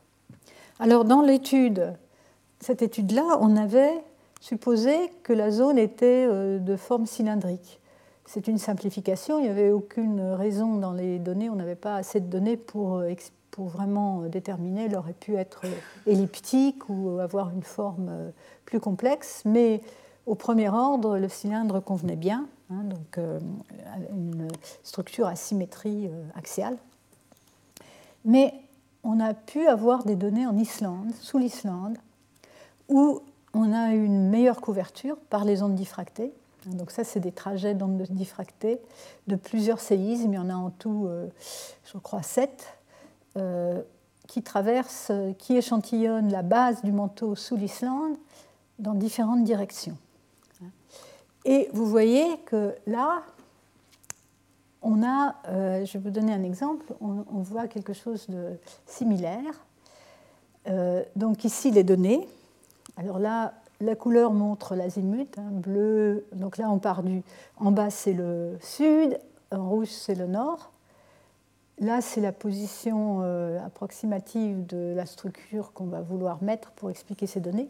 Mais vous voyez dans ces données, aussi quelque chose d'extraordinaire, les amplitudes qui diminuent et ces ondes, on voit plusieurs choses. Hein. Donc on voit les amplitudes qui diminuent autour de azimuts de moins 30 degrés s'ils passent en plein sous, euh, sous cette structure et, euh, et une, une, onde qui arrive euh, plus tard, ici de l'ordre de 25 secondes plus tard, 25 à 30 secondes plus tard. Mais vous voyez autre chose aussi, on voit des espèces de de vagues ici, qu'on pourrait penser que c'est euh, le bruit. Mais en fait, je vais vous montrer, bon, dans un modèle euh, tomographique, comme notre modèle d'il y a quelques années, euh, obtenu avec la méthode des éléments spectraux, on ne trouve pas du tout cette structure. Par contre, quand on introduit une structure cylindrique, du même type que celle sous Hawaï, avec quelques euh, bon, elle, est un peu moins haute, elle a à peu près le même diamètre, une réduction de, vitesse de 25%, toujours des ondes S, hein, les vitesses des ondes S. On explique à la fois euh, cette structure-là, mais aussi ces, euh, vaguelettes. Et en fait, ces vaguelettes, bon, ça c'est pour différents azimuts, donc pareil, on a les données, le modèle tomographique qui n'explique pas bien, et le modèle 3D, donc le modèle avec l'ultra low velocity zone au milieu, qui explique euh, euh, une grande partie des observations du modèle. Alors, on observe, voilà, on arrive à expliquer ça. Et quand on fait une espèce de petit exercice euh, mathématique, on fait tourner un des événements qui venait du sud, on le fait tourner bon, ici par exemple, on fait tourner cet événement-là, on le met dans la position, euh, dans, une, autre position pour euh, essayer d'augmenter la zone d'azimut qu'on échantillonne. ce qui est un exercice valable si la structure est à symétrie cylindrique, on voit qu'on récupère l'espèce de l'hyperbole de diffraction, euh, de, diffusion plutôt, derrière l'angle principal. Alors ça, c'est les données, et ça, c'est le modèle 3D avec l'ULVZ. Donc, on a pu en conclure que la structure, en fait, était assez symétrique. Ce qui nous a fait penser que pour expliquer de manière physique l'existence de ces vitesses extrêmement faibles, il fallait, on a deux hypothèses qui ont été avancées. L'une, c'est la fusion partielle, et l'autre, la présence de fer à l'état solide, parce que la présence de fer diminue les vitesses, peut diminuer les vitesses considérablement. Mais il nous avait semblé que c'était sans doute plus facile d'expliquer une structure à symétrie axiale par la présence de fusion partielle qui pourrait correspondre au fait qu'à l'intérieur du panache, vous avez une zone beaucoup plus chaude euh, au centre. Et donc, euh, les limites de l'ultra low velocity zone, ce seraient les limites euh, au-delà desquelles on n'a plus de fusion partielle et elles seraient plus ou moins symétriques. Mais bon, ça, c'est une interprétation qui, bien sûr, doit être vérifiée. Et donc, maintenant, euh, il s'agit de savoir si tous les panaches ont ces zones de très faible vitesse à leur base euh, dans le manteau inférieur, ce qui euh, sera très difficile à vérifier à cause de l'illumination, disons, imparfaite qu'on a. Il faut installer des stations en fond de mer. Mais ça nous a amené à proposer un, une espèce de schéma comme ça, donc avec des rouleaux de convection secondaire dans le manteau supérieur, une, convection plus euh, vigoureuse, euh, euh, un manteau. bon, les, les, les, géodynamiciens n'aiment pas le terme stagnant, mais donc un manteau très visqueux qui bouge pas beaucoup en dehors des zones où les, plaques plongent lentement verticalement et où les panaches montent aussi verticalement avec des zones, euh, euh, des ultra low velocity zones, des zones à très faible vitesse euh, sous les panaches et qui pourraient avoir des tailles différentes suivant la taille des panaches. Et donc les panaches seraient ensuite entraînés par, ou, défléchis par la convection dans le manteau supérieur vers les, vers les points chauds. Donc, alors je ne sais plus si j'ai montré, j'ai peut-être montré cette image dans mon premier cours on fait beaucoup de dessins pour fixer les idées sur ce qu'on imagine qui se passe dans le manteau terrestre. Et euh, différents modèles ont été proposés pour les LLSVP, les dômes, les piles de matériaux de composition différentes, soit stables, soit métastables, et puis des collections de panaches. Et on a l'impression, euh, avec la résolution qui augmente de plus en plus, que c'est le modèle le plus approprié est plutôt une collection de panaches hein, et que ces autres modèles sont peut-être euh, à revoir. Mais euh, je vais vous laisser et je vais faire une pause de trois minutes. Euh, ceci conclut l'imagerie dans le manteau profond. Et je vais après parler de la structure de la croûte et des méthodes de, de tomographie par bruit sismique. Alors, on va parler de la croûte déjà. Je vais vous parler un tout petit peu de la croûte. Dans le contexte de ce cours, pourquoi la croûte est importante? D'une part, bien sûr, elle est le témoin de l'évolution de la Terre au cours de, euh, milliards d'années. Hein, justement, on, a, on parlait de milliards d'années. Euh, ici, vous avez euh, l'âge du socle de la croûte continentale, hein, seulement la croûte continentale, qui commence ici à plus de 3 milliards d'années en rouge, hein, et donc ensuite dans les régions actives tectoniquement, elles sont, c'est beaucoup plus jeune. Mais vous avez, euh, donc, vous voyez ici les socles du, bouclier canadien, le bouclier scandinave, la Sibérie, euh, les boucliers en Afrique, l'Inde, l'Australie, etc. Ils sont très anciens. Et euh, bien sûr, c'est important aussi, la croûte, c'est la, la, région la plus superficielle de la Terre. Elle va influencer l'ensemble de la croûte et de l'isosphère, donc des plaques, tout ensemble influencent la façon dont la chaleur se dégage euh, de l'intérieur de la Terre. Et donc, euh, c'est des informations importantes pour, comprendre la, convection dans le manteau. Et pour nous, pour ce qui est de la tomographie des images, euh, la structure est fortement hétérogène, comme on va voir, et elle influence la propagation des ondes sismiques. Donc, quand on veut connaître la structure plus profonde, le manteau, même le noyau, la graine, euh, il faut déjà euh, savoir corriger de l'effet des croûtes. Alors, la croûte a été étudiée depuis longtemps, depuis le début des études, des études sismiques, dès qu'on a eu des enregistrements interprétable. Et euh, bon, le personnage important euh, euh, à ce propos-là, c'est Mohorovičić, qui a découvert la discontinuité qui porte son nom, le mot, qui est la limite entre la croûte et le manteau. Et il avait des enregistrements proches dans la ville de Zagreb. il y a eu un tremblement de terre en 1909, proche de la ville de quelques dizaines de kilomètres.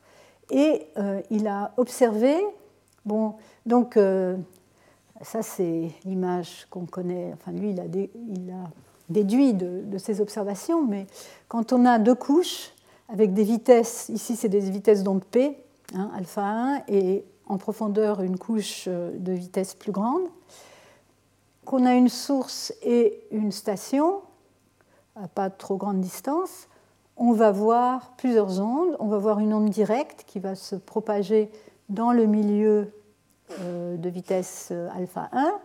On va voir une onde réfléchie qui va arriver plus tard, euh, réfléchie sur la discontinuité entre les deux couches. Et puis on va voir une onde qui va se propager pendant un certain temps, qui va se réfracter dans le milieu en dessous et donc euh, qui euh, va, va, voyager, enfin, va se propager à une vitesse plus grande pendant une partie de son chemin. Et lui, il a observé justement deux ondes. Il a observé deux ondes et euh, une onde qui arrivait plus tôt que l'onde directe qu'il pouvait calculer connaissant à peu près la vitesse dans les couches superficielles de son milieu. Et en fait, bon, quand on regarde en fonction du temps et de la distance, on voit donc des courbes de temps-distance. On voit l'onde directe, hein, donc l'onde directe qui se propage avec la vitesse euh, alpha 1, donc la pente de la droite du temps en fonction de distance va être 1 sur alpha 1. L'onde réfractée, à partir d'une certaine distance, va arriver la première, parce qu'elle aura été plus vite dans le milieu en dessous. Et puis l'onde réfléchie, on la voit, euh, elle arrive plus tard, elle, euh, et asymptotiquement, elle va rejoindre à très grande distance euh, l'onde directe. Et donc c'est ce qu'il avait observé, il se situait sans doute euh, quelque part ici, dans cette euh, zone-là, et il en a déduit en fait qu'il y avait une discontinuité dont il avait mesuré à peu près la profondeur, qui donc depuis a été observée partout et qui est la limite, noyau, la limite croûte-manteau qu'on appelle le. Euh, donc, on sait maintenant que c'est une discontinuité globale à une profondeur qui varie énormément. Ça, c'est un problème quand on fait la propagation des ondes, parce qu'on ne peut pas considérer qu'on a une simple perturbation de quelques pourcents entre diverses régions. Ça peut varier de 7 à 70 km. En moyenne, euh, elle est de 10 km, euh, autour de 10 km dans les océans et autour de 30 à 40 km les, sous les continents mais il y a de, grandes variations. Donc ici, c'est simplement un schéma pour montrer euh, la différence entre la croûte continentale, ici, et euh, la croûte océanique, hein, différence de profondeur en plus, euh, avec des, couches en plus ici. Donc la composition, les compositions sont différentes. Hein, croûte océanique formée de basalte surtout, est plus dense que la croûte continentale euh, formée plutôt de granit. Et euh, donc euh, le MOO, c'est une limite globale, qui, une limite de composition, où au-dessus on a des roches siliceuses qui deviennent des roches ultramafiques dans le manteau, donc plus riches en magnésium et en fer dans le manteau. Et on a ce contraste énorme une vitesse de, des ondes P qui augmente de 6,57 à 7,6 km par seconde à cette discontinuité. Donc une discontinuité vraiment visible dans les enregistrements. Alors, bien sûr, ça c'était au début du XXe siècle, de plus en plus de données, de techniques développées de réfraction et de réflexion sismique ont permis d'avoir, donc, à, l'aide de sources artificielles qui donnaient accès à des fréquences élevées et donc des résolutions très fines, latérales, donne une image de la croûte qui est euh, très hétérogène latéralement et verticalement. Donc, euh, en général, on distingue non seulement le moho, mais aussi plusieurs couches dans la croûte, euh, soit deux, soit trois, en général trois, couches superficielles, moyennes et inférieures, avec des propriétés différentes, sismiques différentes et correspondant à des compositions différentes. Et on les distingue avec les différentes ondes réfléchi et réfracté dans ces différentes couches. Euh, donc ici un, exemple où on, envoie des ondes euh, sismiques artificiellement euh, et on les observe à des réseaux avec un réseau de stations espacé assez finement. Donc oui, discontinuité. Et on peut, on, peut revenir à la première carte globale du mot. Donc, à l'échelle du globe a été développée en 1982 par Solaire, donc il n'y a pas si longtemps que ça. Là, c'est juste un exemple d'enregistrement, de, section sismique. Donc, en fonction du temps, on aligne. Euh, donc, la source est à zéro et les différentes stations euh, euh, sont à des différentes distances. Ici, vous voyez un profil de 300 km vers la gauche et 100 km vers la droite. Ça, c'est pour les ondes S, et ça, c'est pour les ondes P, donc composante verticale, composante horizontale. Et on voit les ondes différentes avec euh, l'onde directe SG d'abord, les ondes réfléchies S1S, S2S sur les discontinuités à l'intérieur de la croûte intermédiaire, et l'onde SMS qui est euh, l'onde réfléchie sur le mot. Et ça, c'est une onde qui se propage dans le manteau supérieur. Voilà, la même chose pour les ondes P. Donc, euh, en mesurant leur temps de parcours et en les identifiant, on peut construire ces modèles de croûte. Et donc ça, ici, c'est un modèle, un exemple simplement que j'ai tiré d'un article de revue pour montrer encore une fois le très grand contraste de vitesse entre la croûte et le manteau, les variations latérales d'épaisseur, dans cette région qui est à la limite nord du plateau du Tibet. Vous savez que dans le Tibet, c'est là qu'il y a les croûtes les plus la croûte est la plus épaisse. Elle peut atteindre euh, dans certaines parties du Tibet jusqu'à 70 km d'épaisseur, alors qu'en moyenne, dans les continents, c'est plutôt 30 à 40, 40 ou 50 même. Et euh, vous voyez les couches euh, différentes avec une croûte qui varie ici entre 40 et 60 km de profondeur. Donc même, même dans cette région-là, on ne pourrait pas considérer que ça c'est une perturbation. Hein. C'est 30%, euh, oui, 40-60, c'est 30% de, variabilité, au moins euh, juste sur euh, une distance de moins de 1500 km. Alors, l'imagerie de la croûte. Donc, le premier carte globale solaire, tal, modèle. Après, il y a eu un modèle intéressant qui nous a permis de faire des corrections de croûte assez, assez bonnes et plus récemment, donc, on, euh, s'ajoute à ces données d'expérience de, réfraction et de réflexion les, euh, les techniques basées sur les fonctions récepteurs dont je vous ai parlé un peu, euh, où on considère l'onde directe et l'onde réfractée et convertie entre la... Ah, euh, attendez, parce que là. Euh, et l'onde réfractive euh, T est convertie, par exemple, d'onde P en onde S ou d'onde. Oui, d'onde P en onde S, c'est ici ce qui est montré ici, ce qui permet, en comparant les temps d'arrivée de ces diverses ondes, de déterminer l'épaisseur de, la couche superficielle et, de, et des vitesses dans cette couche. Mais c'est possible uniquement dans les régions où il y a une station, donc en général euh, uniquement dans les continents et sur certaines îles, ou quand on a des, expériences de bonne qualité en fond de mer, euh, dans certains points des mers. Et enfin, récemment, la technique basée sur l'analyse du bruit sismique dont je vais parler un peu plus. Alors ça, c'est simplement pour vous donner une idée de la distribution des mesures de profil de la croûte dans le monde euh, depuis 1920 jusqu'à euh, il y a 10 ans. Et vous voyez qu'il y a bien sûr beaucoup plus de mesures euh, sur les continents et autour, sur les plateaux continentaux aussi, autour des continents, et des mesures moins, fréquentes sous les océans, mais la croûte est beaucoup plus uniforme sous les océans, donc c'est moins, grave. Par contre, vous voyez, il y a des trous, des trous dans le nord, la Sibérie et l'Afrique. Il y a des trous énormes. L'Antarctique aussi. Mais euh, en rassemblant des données euh, différentes de, toutes ces expériences et euh, aussi en ajoutant les données d'ondes de, surface, on a pu construire des modèles de croûte de plus en plus précis.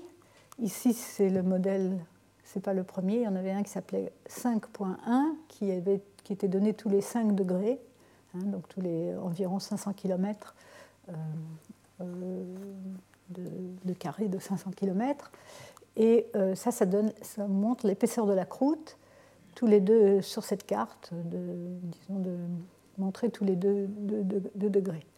Et vous voyez donc l'épaisseur de la croûte océanique plus ou moins uniforme euh, euh, de l'ordre de, 10 km, un peu moins aussi dans certaines régions.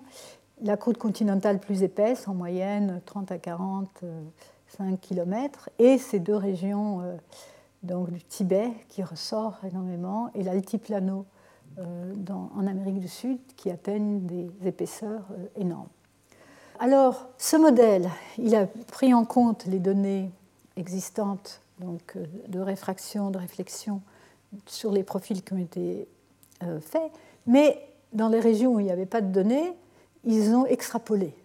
Et comment ils ont extrapolé Ils ont extrapolé sur la base d'une régionalisation tectonique, sur la base de la nature des régions. Donc, par exemple, les boucliers africains, on leur a donné des euh, propriétés élastiques similaires euh, aux boucliers euh, nord-américains où on connaît, où on connaît les, où on a plus de, mesures directes.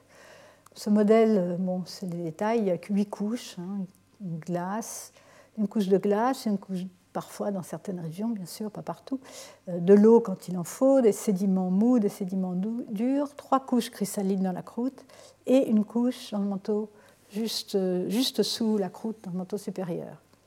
Et euh, on y associe une carte de bathymétrie et topographie qui s'appelle ETOPO 1, une carte globale euh, établie euh, déjà depuis, pas mal de temps.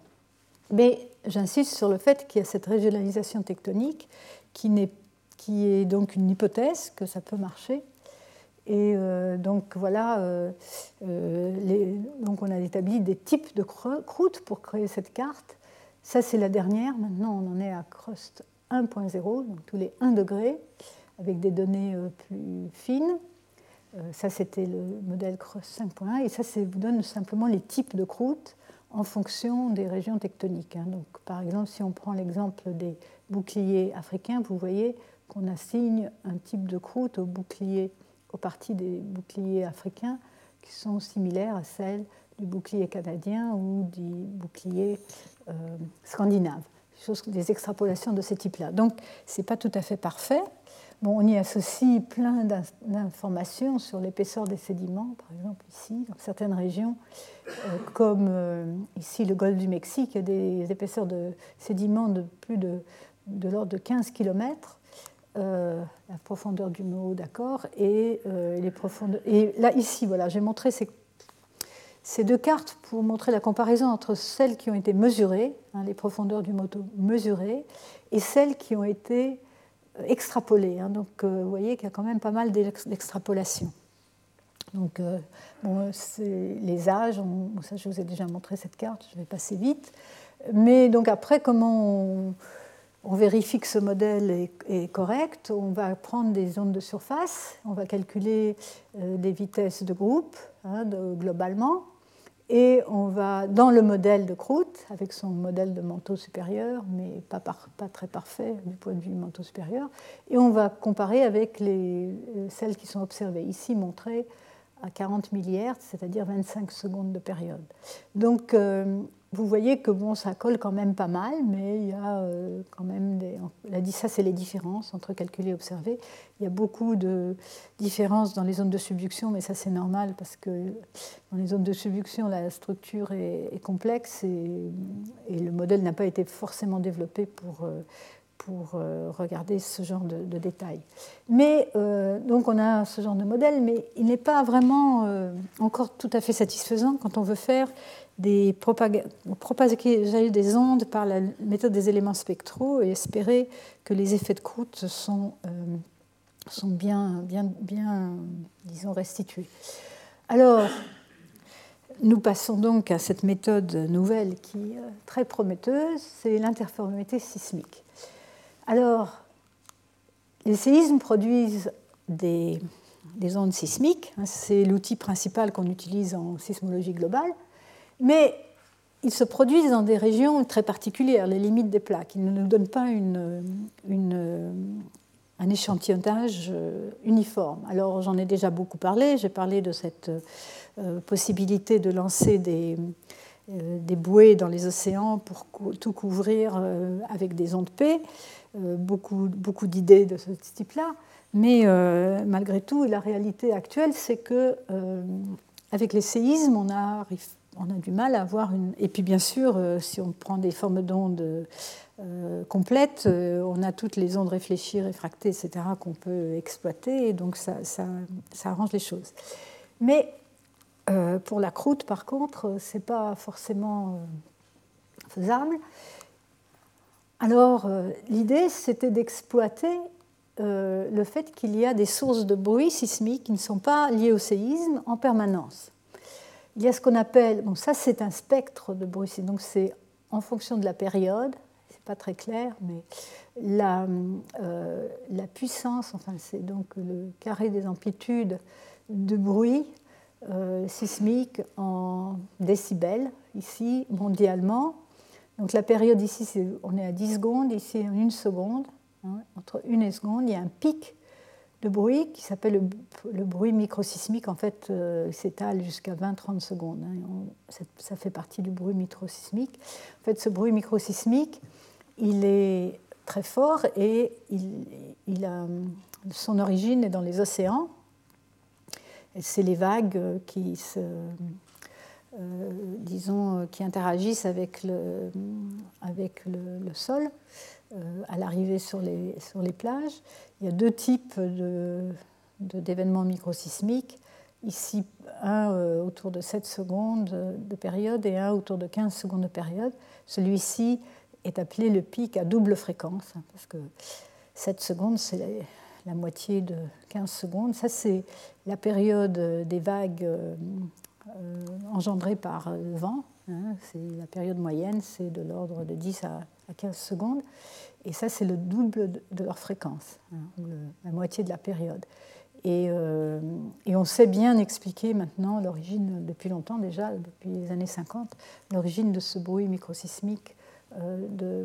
Mais il est, important. Alors, ça, c'est euh, dans ce, domaine de période. Ici, vous avez les, en pointillé ce qui a été mesuré dans les stations les, plus, les moins bruitées du monde et celle, euh, le, disons, le bruit sismique maximal. Hein. Et, donc, et ça, c'est un exemple euh, d'une bonne station, euh, largement au Nouveau-Mexique, à Albuquerque, au Nouveau-Mexique.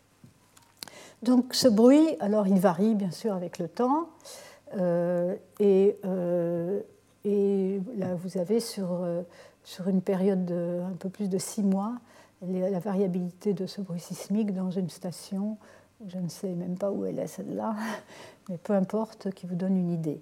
Alors donc il y a le bruit microsismique d'une part, et on sait euh, qu'il provient des océans. Ici c'est euh, une, une étude qui a localisé, enfin qui a pointé d'où venait ce bruit microsismique en fonction de la, de la saison, ici en hiver, donc sur les six mois d'hiver, donc de octobre à mars, et sur les six mois d'été. Donc ici, vous avez en hiver les sources provenant surtout des océans du Nord, Atlantique et Pacifique, et en été, ça provient surtout de l'hémisphère sud, hein, où vous avez l'hiver euh, pendant l'été euh, dans notre hémisphère. Et euh, ça, c'est en comparaison avec la hauteur des vagues qui sont mesurées par satellite. Et vous voyez qu'en hiver, l'hiver de l'hémisphère nord, vous avez beaucoup plus de bruit dans l'hémisphère nord qu'en été. Vous avez toujours du bruit dans l'hémisphère sud, hein, c'est cette région où, les vents tournent incessamment autour de 40 degrés de, latitude sud, et, bien connue. Et les, vagues ont des hauteurs plus grandes pendant l'hiver de l'hémisphère sud. Voilà. Mais il y a aussi, à plus longue période, ce qu'on appelle le bourdonnement de la Terre. Là, on est maintenant, ici, le bruit microsismique, bon, maintenant c'est en fréquence, je n'ai pas trouvé de carte même. Donc là, on est, le bruit microsismique, il est là, hein, il, est entre une, euh, et 10, il est entre 1 et 10 secondes. Et ici, on est en millihertz, donc euh, on est à 100, 100, secondes, autour de quelques centaines de secondes. On a un peu de bruit, mais on a une espèce de bombement qu'on a pu montrer qu'il était aussi, euh, venait aussi des océans. Et pareil, euh, mais par des processus non linéaires. Pareil, les sources sont dans l'hémisphère nord pendant l'hiver de l'hémisphère nord et dans l'hémisphère sud pendant l'hiver de l'hémisphère sud, principalement. on compare à la hauteur des vagues, ça c'est une carte similaire à celle que j'ai montrée précédemment. Donc euh, voilà, euh, ces sources de bruit sismique ne sont pas, leur localisation n'est pas, n'est pas faite parfaitement, elles se produisent tout le temps euh, et en temps, elles sont variables en temps et en localisation en temps, mais elles sont, c'est une source de, d'ondes sismiques permanentes et en première approximation, on peut supposer qu'elles sont distribuées de manière aléatoire euh, dans le temps et dans l'espace. Bon, ce n'est pas vrai, comme vous l'avez vu déjà dans ces cartes, mais disons, on peut faire cette supposition. Alors, ça a donné l'idée, une idée bon, qui a été déjà euh, promulguée dans les années 50, en particulier par euh, un sismologue japonais installé aux États-Unis qui est Aki, puis par John Claerbout à l'université Stanford, mais qui a enfin été exploité pour la première fois en sismologie dans cette étude. C'est une série d'études, mais l'étude qui nous intéresse, c'est celle-ci de Shapiro et Campillo, qui ont démontré, qui ont montré très clairement et convaincu la, communauté que si on prend les enregistrements sismiques de bruit, donc euh, euh, en dehors d'époques de, de, de, fort séisme, et qu'on corrèle, qu'on fait la cross-corrélation des enregistrements à une station et à l'autre station, alors je vais, vous montrer ça un plus de, de détails si j'ai le temps, euh, on cross-corrèle ces enregistrements, on arrive, la série temporelle de la cross-corrélation fait apparaître les ondes de surface. Donc ici, c'est ce qui est démontré. Vous avez ici dans différents filtrages à différentes bandes de fréquences, de, plus longues périodes aux plus courtes périodes, la cross-corrélation, donc le temps zéro de la cross-corrélation, et vous, voyez apparaître cette énergie qui, si on regarde en fonction de la fréquence ou de la période, suit bien la courbe de dispersion euh, à laquelle on s'attend pour les ondes de surface. Ici, c'est des ondes de relais qui auraient eu leur source dans une des stations et qui auraient été observées dans l'autre station. C'est cette, cette, donc, faire la cross-corrélation des données de bruit dans ces deux stations revient à trouver ce qu'on appelle la fonction de Green, c'est-à-dire euh, l'effet de la propagation des ondes entre les deux stations en supposant que l'une des stations est la source et l'autre est la station d'observation. Alors bon, ici, euh, c'est pour prouver encore mieux euh, euh, ce qu'ils trouvaient, ils montrent dans plusieurs autres stations. Hein, donc ça, c'était le trajet qu'on voyait dans la carte d'avant, mais maintenant, donc ça, c'est les, corrélations.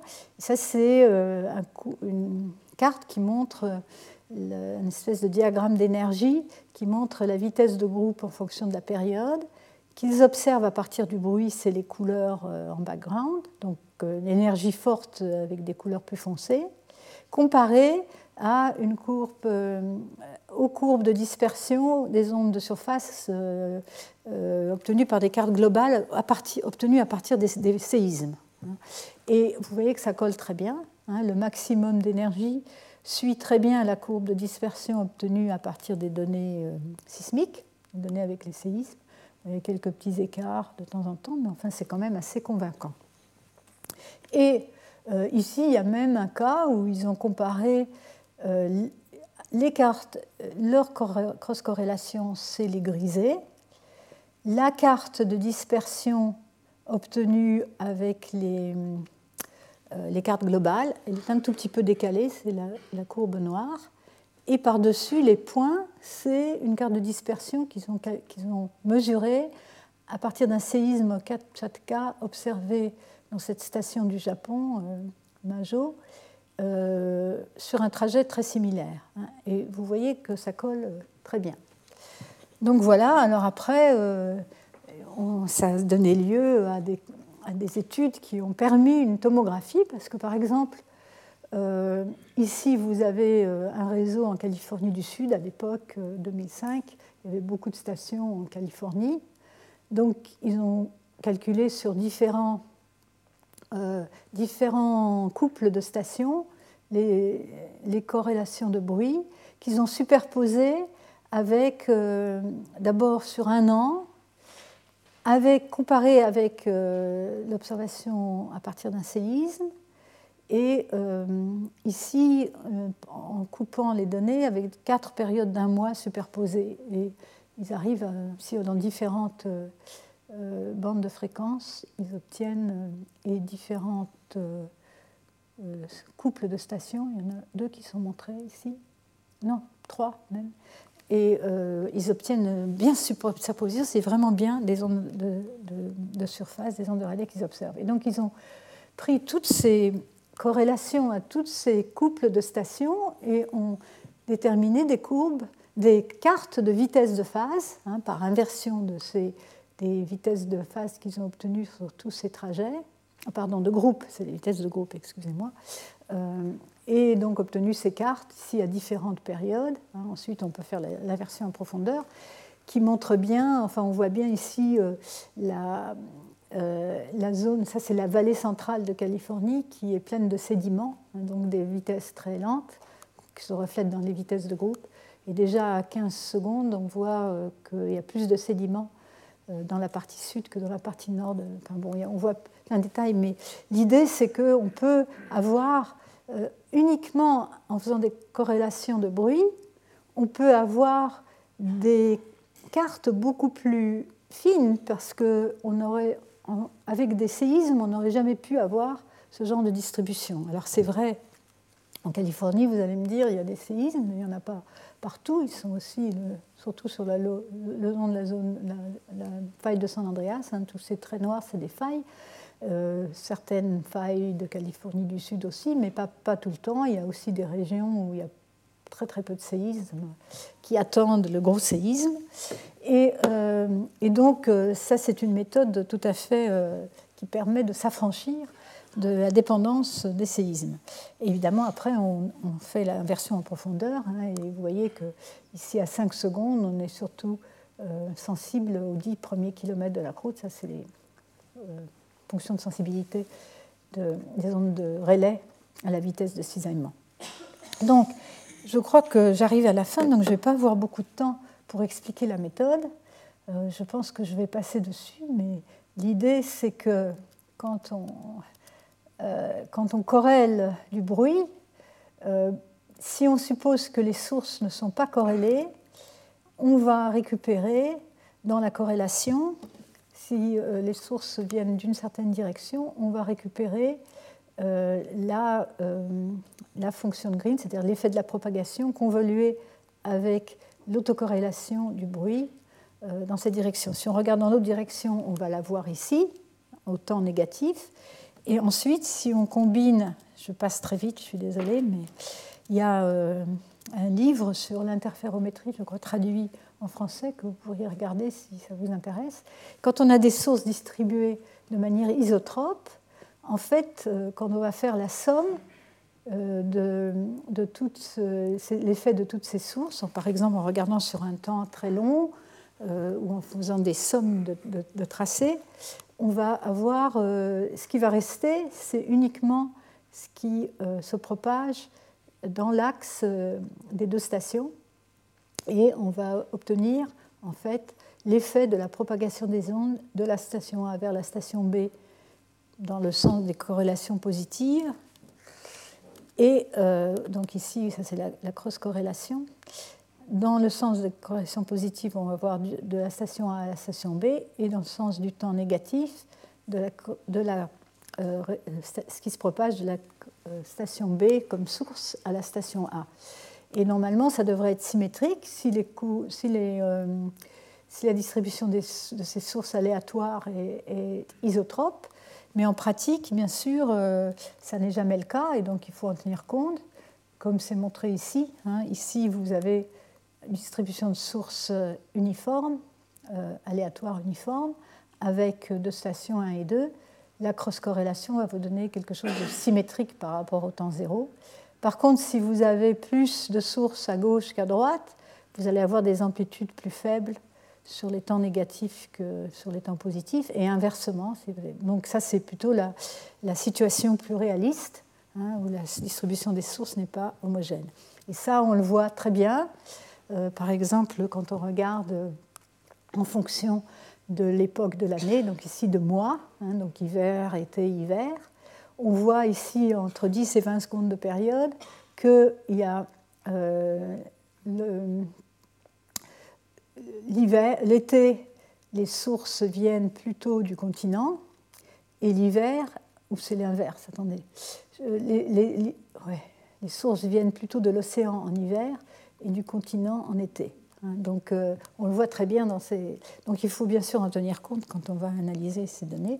On peut aussi, enfin, on a fait des études ici déjà assez anciennes pour voir d'où viennent les sources de ce bruit, euh, la distribution autour des stations. Euh, entre 5 et 10 secondes viennent toujours de, l'océan. Et plus vous allez à longue période, plus vous avez des contributions provenant du continent. Ce genre de méthode a été utilisé pour euh, la croûte, qui est très important dans les études du manteau. Elles ont été utilisées pour euh, faire la tomographie des volcans, par exemple, ici le piton de la fournaise, avec des stations sismiques et euh, le bruit sismique ici indiqué là, les cross-corrélations en fonction de la distance interstation, Hein, donc elles vont montrer la, propagation des ondes, donc le temps de plus en plus long, plus vous êtes euh, loin, et l'image de, de cette, euh, sous le volcan hein, jusqu'à euh, un kilomètre de profondeur. Hein, donc on est, on est à courte période et on est très détaillé avec une espèce de volume de, sans doute de, la, de magma figé euh, qui se manifeste par des vitesses plus grandes que la moyenne, parce qu'il est, il est refroidi et figé. Et la dernière chose que je voulais vous montrer, c'est l'application au continent nord-américain, donc où il y a eu, entre 2005 et 2013, un effort, euh, enfin il y a eu un projet, un programme d'installation de stations, 400 stations qui se sont restées, euh, qui ont été déplacés progressivement tous les ans de l'ouest vers l'est des, États-Unis, appelé le Transportable Array. Alors, c'est 400 stations et la, euh, la, distance euh, entre deux stations moyennes était de l'ordre de 70 km. Ce n'est pas parfait, bien sûr, parce que les installations sont là où on peut mettre les stations. On ne peut pas toujours les mettre uniformément. Et, et vous allez voir, j'ai fait un petit film, enfin ce n'est pas moi qui l'ai fait, c'est l'auteur, Joran Ekström, qui montre la progression des données. Alors donc ça c'est les corrélations de bruit, les vitesses de phase qu'il a la carte des vitesses de phase qu'il a obtenue à la période de 6 secondes, en prenant les ondes, de relais progressivement, euh, avec le réseau qui s'est propagé, il a pu faire la carte complète euh, de ces vitesses de phase euh, à travers les États-Unis à une résolution bien plus grande que ce qu'on pourrait obtenir à partir des données de tremblement de terre. Donc on voit très bien ici, par exemple, le, le golfe du Mexique avec des vitesses très très lentes, hein, jusqu'à ici moins 36% c'est considérable. Euh, on est à 6 secondes, donc on est très très euh, peu profond euh, sous la surface et des vitesses plus rapides dans les régions stables. Hein. le bouclier canadien est là-dessous ici. Donc voilà, et finalement, ma dernière exemple, c'est qu'on voit dans les les euh, données de bruit sismique, avec des techniques de plus en plus performantes, on arrive aussi à voir non seulement des ondes de surface, qu'on voit plus facilement parce que les sources de bruit principales sont euh, près de la surface, puisque c'est dans les océans, hein. euh, mais on arrive à voir des ondes de volume, comme c'est montré ici. Ça, c'est les corrélations entre les composantes Z sur ce petit réseau en Finlande. Ça, sur, sur les composantes euh, longitudinales, hein, radiales, donc horizontales, montrant euh, les ondes de volume. Ici, euh, donc ça, c'est celles qui se réfléchissent sur le, mot en S et en P, par exemple. Un autre exemple, pour finir, qu'on arrive à voir aussi des ondes du noyau par interférométrie. Donc ça, c'est simplement des sismogrammes synthétiques dans un modèle de terre euh, euh, moyen. Pour montrer quelles ondes on peut voir dans cette euh, configuration de réseau, des ondes réfléchies sur la limite noyau-manteau et des ondes qui vont se réfléchir à la surface de l'autre côté de la Terre. Hein, et on les voit arriver ici. Donc ça, c'est simplement un truc synthétique. Mais les cross-corrélations montrent sur ce magnifique réseau USRA euh, donc encore une fois en fonction de la distance interstation cette fois-ci. Dans la carte précédente, c'est la distance de la source à la station dans ce modèle. Hein, donc simplement une carte en fonction de la distance, de ce qu'on voit en fonction de la distance. Et ici, c'est ce qu'on voit dans les cross-corrélations. Alors, euh, une partie de cette énergie provient des séismes, mais, mais l'idée, c'est que c'est qu'on la récupère à travers ces cross-corrélations et elle, elle provient de, euh, par, euh, disons, par diffusion. Hein, donc, voilà le petit film montrant l'effet de la diffusion à l'intérieur de la Terre qui permet de voir tout ça. Donc, si vous n'avez pas d'éléments diffractants dans la Terre, vous auriez des ondes qui se propagent directement. Mais quand vous avez des, des hétérogénéités latérales qui vont euh, produire de la diffusion, vous allez avoir des sources secondaires des ondes qui vont euh, euh, agir aussi comme des sources de bruit. donc, voilà, donc toutes ces méthodes sont en train de se développer comme méthode complémentaire aux méthodes qui utilisent directement les séismes pour l'étude fine des structures de la Terre. Donc j'arrête là, je vais simplement vous dire que ça c'est la fin de ce cours, mais qu'il y a un euh, un colloque international qui aura lieu fin mars, donc dans cette salle, les 26 et 27 mars 2020. Ce colloque est déjà, nous avons un programme tout prêt, il n'est pas encore affiché, il est d'ailleurs affiché euh, déjà euh, sur, le, sur le site, qui fera intervenir des spécialistes de tomographie et de géodynamique pour faire un peu le dialogue entre euh, les images sismiques telles qu'on les observe dans le manteau global et euh, les interprétations géodynamiques, les modélisations géodynamiques. Voilà, donc euh, j'arrête là. Je vous remercie. Retrouvez tous les contenus du Collège de France sur www.colège-2-france.fr.